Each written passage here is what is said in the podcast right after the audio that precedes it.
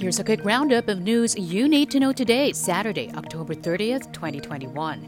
Chaos at a restaurant in New York City as several protesters held a rally Friday night to oppose presidential spokesman Harry Roque's nomination to the UN International Law Commission. The protesters stormed the restaurant, calling Roque a war criminal. Roque, who has been in New York since September for his bid, condemned that act. He also claimed some restaurant staff were injured. Many are opposing Roque's nomination for being a defender of extrajudicial killings under the Duterte administration.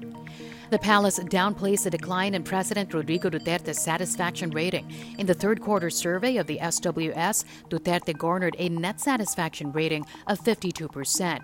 That's 10 points lower than his previous score in June and the second straight decline this year. Palace spokesman Harry Roque notes the score still fell within the very good category. He claims it's a clear indication of high public confidence in the president's ability to lead the nation amid the pandemic.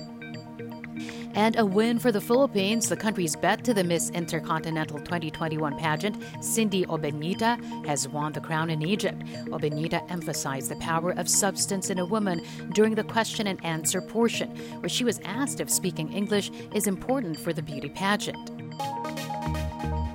And that's your latest news alert. For more stories, go to news.abs-cbn.com and I want iwanttfc.tv.